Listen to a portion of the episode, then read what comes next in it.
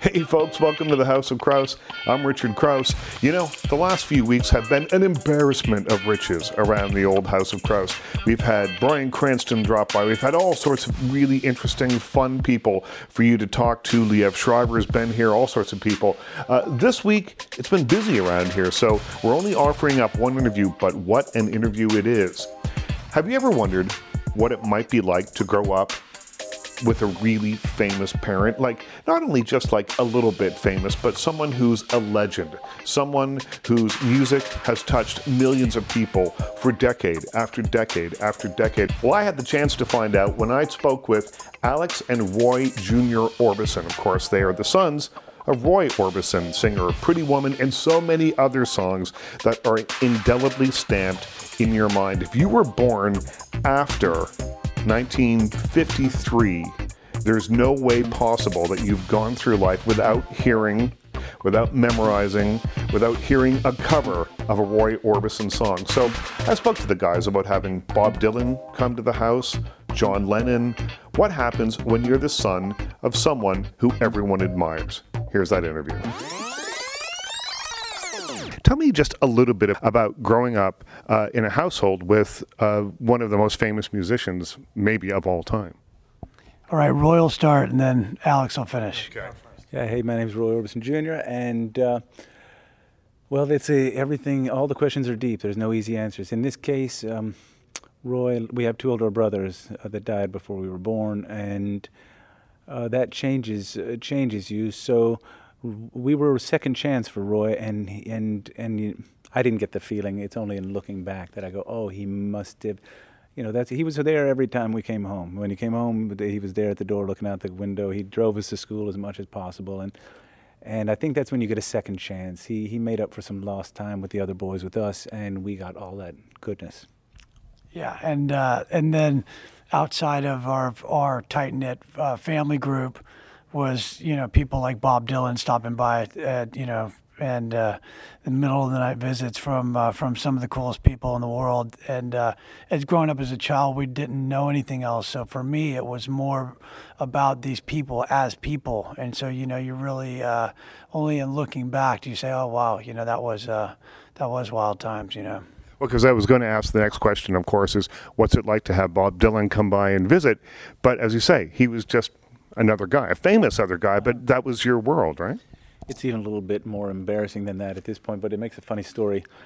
I was playing uh, out in the back of the yard, and a scary, disheveled person comes around, and I take off running because we actually had, even though we kind of had guards and, and dogs and things, uh, fans still crept in sometimes. And if you were in the back in the pool area, you weren't supposed to be there. So no, so stranger danger. So I go running in, and I sl- slam the, the door, and I lock it, and I go, "Mom, mom, there's a scary man outside." She goes and looks, and of course, it's it's Bob making an unexpected visit and uh, and that was probably the first time that I met him was slamming the door in his face trying, thinking he was trying to, you know, break in the house. Um, uh, oh, it's wonderful though. Um, it's wonderful.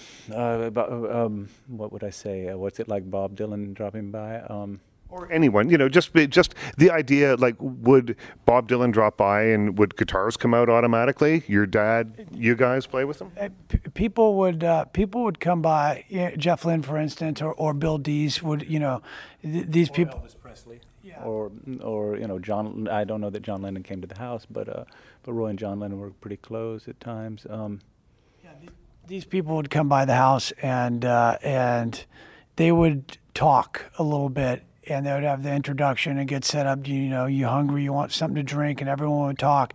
And naturally, they would move into the bar room, which was a room specially with big couches, and uh, the acoustic guitars would come out, and there was a piano in there as well. And so the songs would start, and then they would go on for for you know an extended period of time, and uh, the really really magic uh, situations like that. Don't you wish there were iPhones back then? So you could re- have just recorded any like any of those notes Oh, uh, those kind of moments I've had actually since then, you know, to see two or more members of Monty Python singing Only the Lonely and not have a recorder in the room. Those kind of things haunt me. Uh, Roy was uh, towards the end. He felt he, he regretted a little bit that he wasn't a little bit more openly musical. Music was everything. We had music in every instrument, but it wasn't quite like you'd imagine, like uh, just pulling out the, the, you know, that was work. And when he got home, so he didn't like to listen to music because he didn't want to accidentally. Uh, uh, you end up go you write the song again later. So so he sometimes he he, he only listened to specific kind of music. Sometimes. Um, that's actually odd that he didn't listen to more music. Um, and uh, and he had wished that we'd played more, but there would still be, and it's a fairly complicated question because you know people would fly from all the way over around the world and and stay in our house four or five days and never see Roy. So you know he he was a complicated character, uh, but we had. Like I said, whoever happened to be popular at the time, I mean, and that, that extended all the way past Roy's um, passing. Whoever was popular, they would be at the house. They, it was kind of a rite of passage. So we, and and and as I said, it wasn't just musicians. It was uh, anywhere we went. You know, um, if if Roy was in Toronto, it would be the you know. Well, wherever he was, it was the most powerful person. So if you're in a restaurant, the restaurant owner, or if you, and, and frequently it was uh, politicians or mafia or Hell's Angels, and the real, real, the, whoever the fellow who started the Hell's Angels, or the real, you know, real, and they'd come by and they'd uh, they they would say amazing things. Roy was protected and things like it was it was amazing to see. So and he had had that experience the whole way through. So if he bought a car, it wasn't just a car; it was a prototype they sent out, or Roy had the first red Ferrari in America, that kind of stuff, you know. And uh, and then Magnum PI comes out, and so it was all the way down the line. Really fortunate, really blessed, and it wasn't so much just surrounded by musicians, but surrounded by talent. It didn't matter, you know. I mean, it could be Rocky Marciano, or it could be. Um, uh, uh, from a range. If you were really good at what you did uh, and you were lucky, you would be around. When was the moment, if you remember, when you realized that your life wasn't like everybody else's life? Or was there a moment? Yeah, um, you know the growing up, I, I, our family was so different, just as a family. Even you know that that our dad Roy Orbison was factored into the, our larger family. We were separate, and unique, but then you know, I knew, um, you know, that things were different. But then, even when I was very young, I remember hearing that someone had gotten trampled trying to get into one of the shows, and there was an accident like that. And I remember thinking, oh, well, you know, it's different than I thought. Even more from a talented singer, there's a, there was, a, you know, sometimes crazy things happened, and, and that was a, that was one of those somber moments that you realize that things are really, really different. And Roy Jr. for you?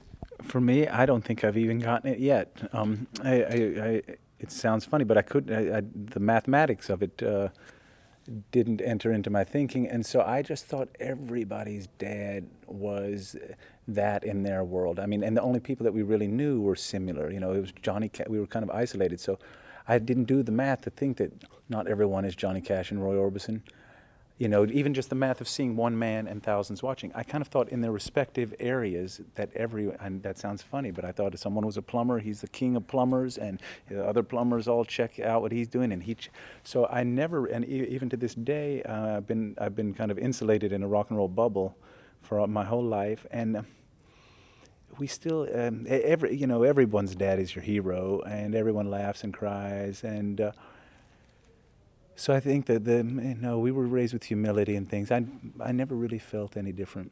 I just uh, we're still waiting. We're still waiting for Roy's moment. Yeah. Which is great. I was, I was, always amazed at how much people loved him. You know, I, that was that was strange. I, uh, maybe here's one of them. Okay, there would be a moment that I realized that things are different for me.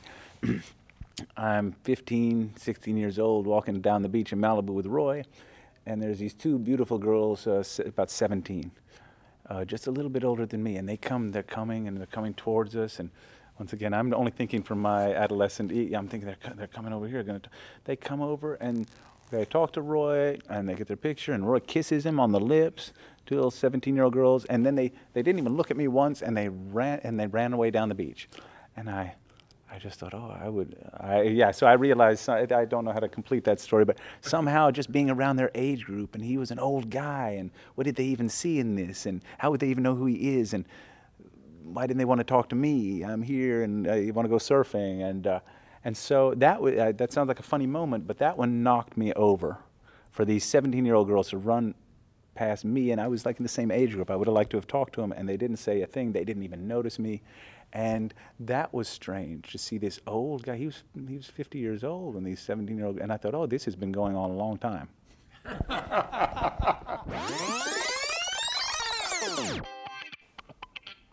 I enjoyed talking to those guys. That's Alex and Roy Jr. Orbison. They are not just musicians, and Roy Jr. is one of Nashville's most eligible bachelors, apparently, according to the internet. They're also filmmakers, and they've made a movie called Mystery Girl Unraveled. Mystery Girl Unraveled is a look at that slice of time in Roy Orbison's life when he was making his last CD, his last album called Mystery Girl. The guys are in it, but so is Jeff Lynne and Tom Petty and everybody else. There's footage you have never seen before. There is amazing footage of Roy Orbison singing in the studio, and you get a sense of how operatic and how beautiful that voice really was, as if you didn't already know. My thanks to Alex and Roy Jr. for stopping by, but most of all, my thanks to you for coming by week after week. We put a new show up every Monday from the House of Kraus, and you know, we'd like for you to keep coming back, to keep dropping by, because you'll never know who else will stop by for a visit.